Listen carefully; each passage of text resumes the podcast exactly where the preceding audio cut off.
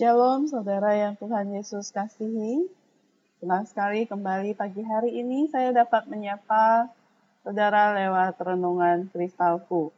Harapan saya saudara sekalian dalam kondisi sehat, baik, dan dengan kekuatan dari Tuhan kita boleh memasuki hari ini dan kita akan bersama-sama melandasi setiap aktivitas kita dan semua yang kita lakukan dengan menghadap kepada Tuhan dan memohon pimpinan dan pertolongannya lewat renungan yang akan kita bersama-sama baca di pagi hari ini dari kebenaran firman Tuhan.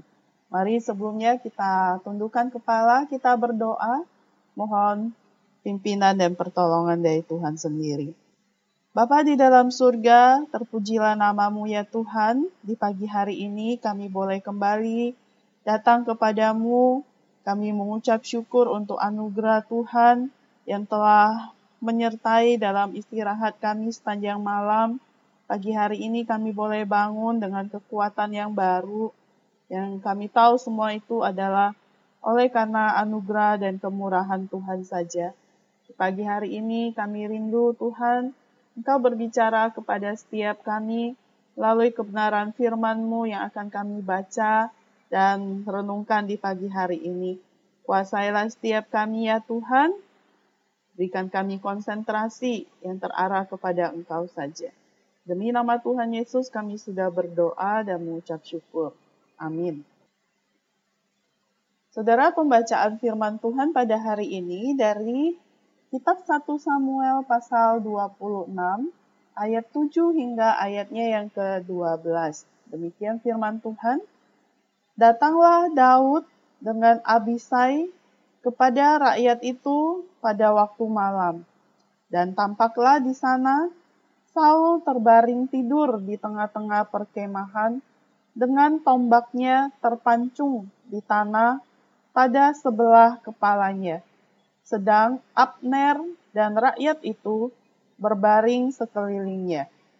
Lalu berkatalah Abisai kepada Daud, "Pada hari ini Allah telah menyerahkan musuhmu ke dalam tanganmu.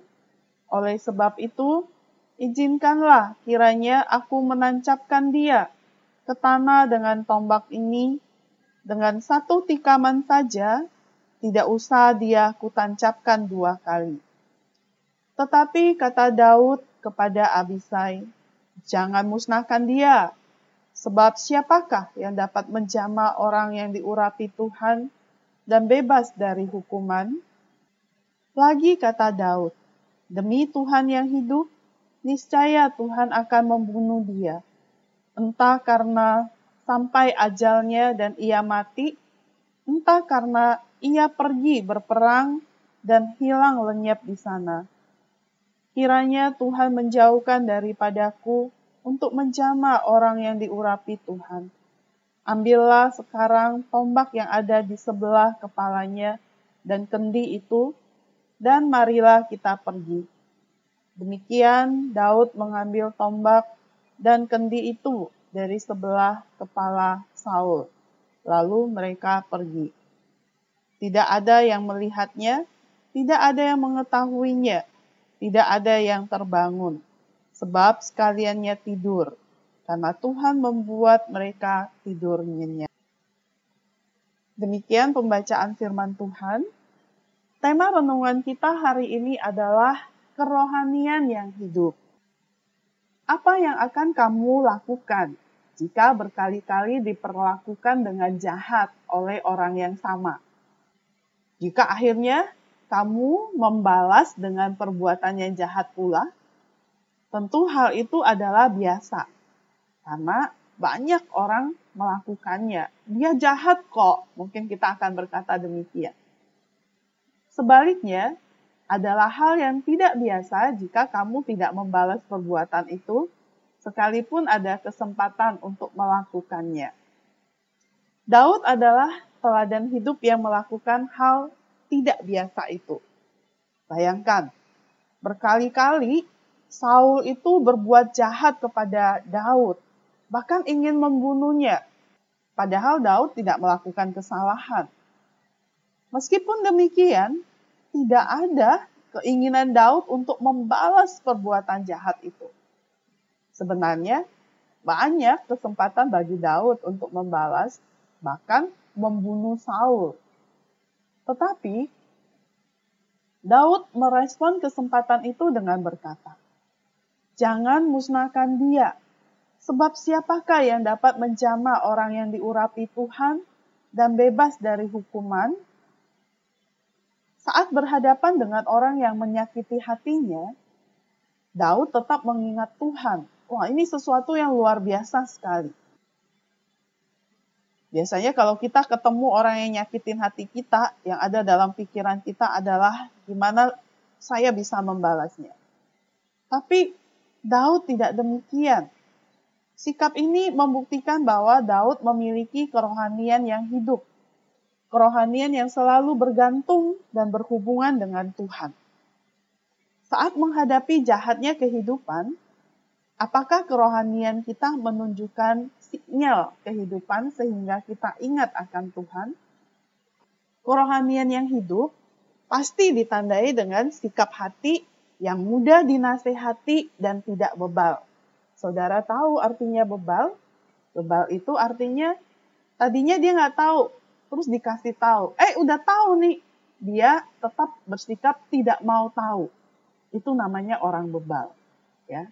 Tahu tapi tidak mau melakukan yang seharusnya. Ia akan melakukan introspeksi ketika mulai melakukan penyimpangan dari kehendak Tuhan. Ini adalah kerohanian orang yang hidup. Adapun ketika mengalami kejahatan, ia akan membalasnya dengan kasih dan pengampunan.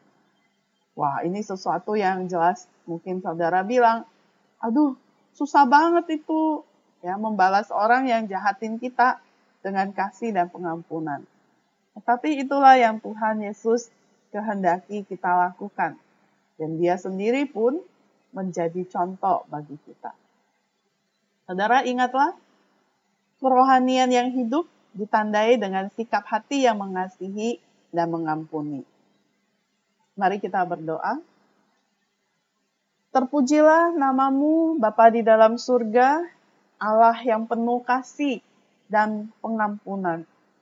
Kami datang kepadamu di pagi hari ini. Kami bersyukur untuk teladan yang hidup dari Raja Daud ya Tuhan. Seorang yang telah menunjukkan bagaimana dia selalu bergantung dan terhubung dengan Engkau ya Tuhan. Dia memiliki kerohanian yang hidup sehingga dalam menghadapi segala persoalan hidup, orang-orang yang menyakiti dia, dia bisa memberikan respon yang tepat dan selalu bertanya kepada Tuhan dan tidak ingin menyakiti hati Tuhan dengan perbuatan yang membalas dendam. Tuhan Yesus, kiranya kebenaran firman-Mu ini sungguh juga boleh menjadi bagian di dalam kehidupan kami. Kami mau terus belajar Tuhan merendahkan diri di hadapan-Mu supaya kami dapat merespon yang benar oleh karena Tuhan sendiri yang telah mengasihi dan mengampuni kami sehingga kami juga bisa menunjukkan hal yang sama dengan mengasihi dan mengampuni bahkan orang-orang yang tidak layak untuk menerimanya, yang jahat sama kami. Terima kasih Tuhan Yesus, kiranya namamu dipermuliakan melalui seluruh kehidupan kami. Terima kasih Bapak, kami serahkan sepanjang hari ini ke dalam tangan Tuhan, pimpin dan sertailah kami dalam semua yang kami akan lalui, kegiatan belajar mengajar, Tuhan sertai, kiranya di dalamnya kasih dan pengampunan Tuhan itu juga boleh terpancar ya Tuhan melalui sikap kami masing-masing di dalam meresponi kondisi pergumulan kami masing-masing. Terima kasih Tuhan Yesus. Ini permohonan dan doa kami yang kami alaskan hanya demi nama Tuhan Yesus. Amin. Selamat belajar saudara. Bersama Yesus, aku bisa bergerak dan berubah.